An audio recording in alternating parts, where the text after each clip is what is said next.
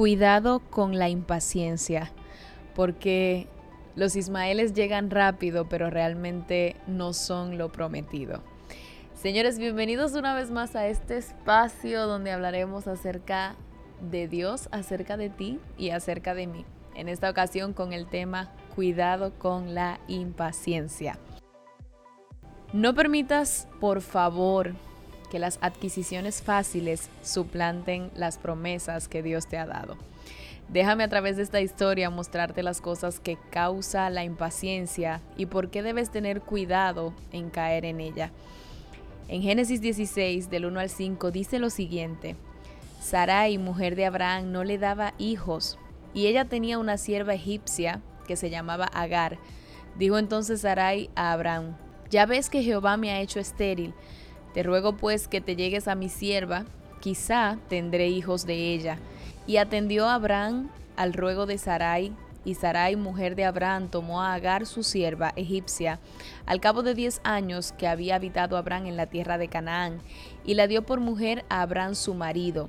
Y él se llegó a Agar, la cual concibió, y cuando vio que había concebido, miraba con desprecio a su señora, es decir, a Sara.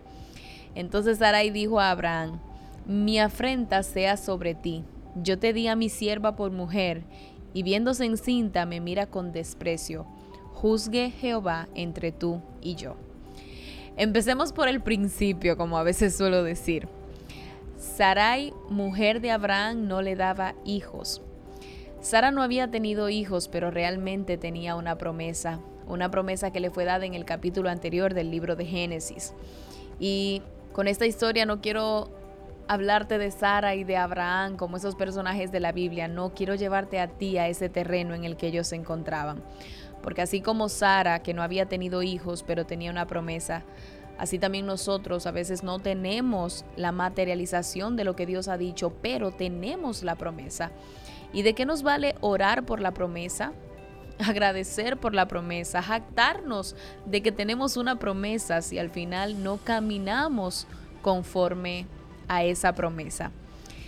Y es que se necesita fe para entender que cuando tenemos la promesa no deberíamos dejarnos mover por lo que vemos en nuestra realidad. En el caso de Sara, la historia sigue y dice que ella tenía una sierva egipcia que se llamaba Agar. En la espera a veces tendremos que cuidarnos de los aparentes caminos alternos que podemos tener. Agar era un camino alterno para Sara, para adquirir algo que Dios le había prometido, pero ella lo quería quizás más rápido de lo que el Señor pues tenía en sus planes hacerlo. Entonces el aparente camino alterno de Sara era Agar.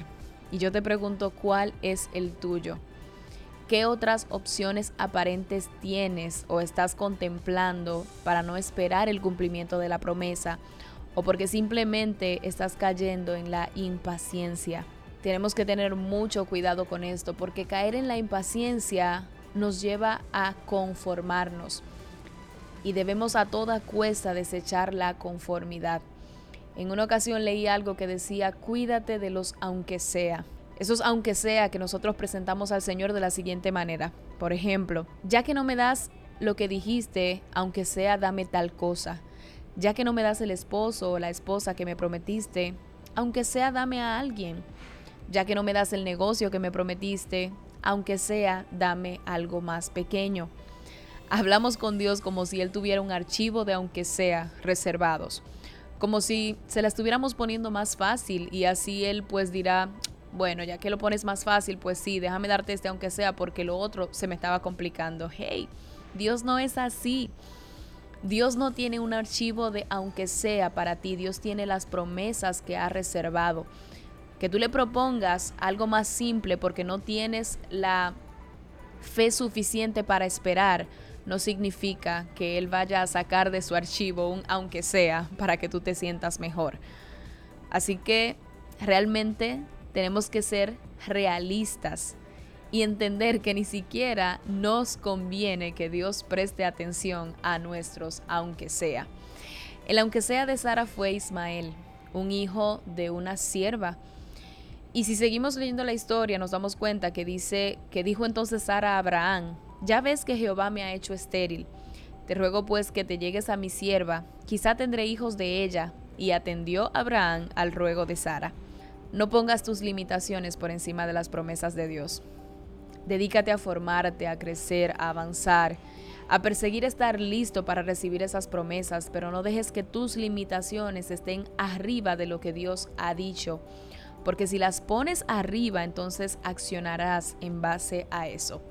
Y ni mencionar a Abraham, que se dio frente a esta propuesta de Sara. Porque el problema de la gente impaciente a veces es que busca llevar a otros a su terreno. Así que cuídate tú de la impaciencia, porque tu impaciencia puede dañar a aquellos a quienes tienes cerca. Y frente a todo esto, no quiero alargarte mucho, porque realmente hay un mensaje claro aquí, y es que tienes que cuidarte de esos momentos en los que puedes de alguna manera tratar de conseguir por tu cuenta, por tu, por tu manera, por, por tus medios, las cosas que ya Dios te ha prometido que te va a entregar Él personalmente. Porque en el caso de Abraham y Sara, pues terminó de la siguiente manera. Dice la palabra que Sara, mujer de Abraham, tomó a Agar su sierva egipcia y Sara dijo a Abraham, Después de todo esto, mi afrenta sea sobre ti. Yo te di mi sierva por mujer y viéndose encinta me mira con desprecio. Es decir, cuando vienen las consecuencias de tu impaciencia, te darás cuenta que no te van a bendecir, sino al contrario.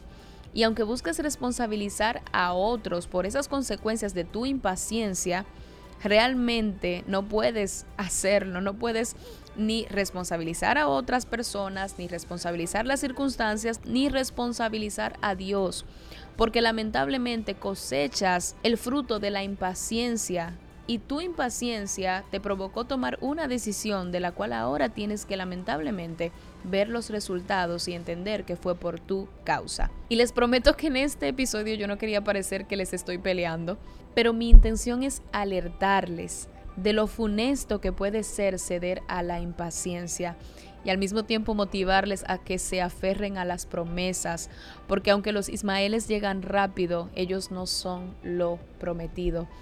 Así que en resumidas cuentas, quiero que por favor te cuides, que no trates por tu cuenta de traer lo que Dios ha prometido que Él te va a entregar, Él a su manera y en su tiempo que no pongas las limitaciones aparentes por encima de las promesas que Dios te ha dado, que te preocupes por prepararte para estar listo para cuando lleguen.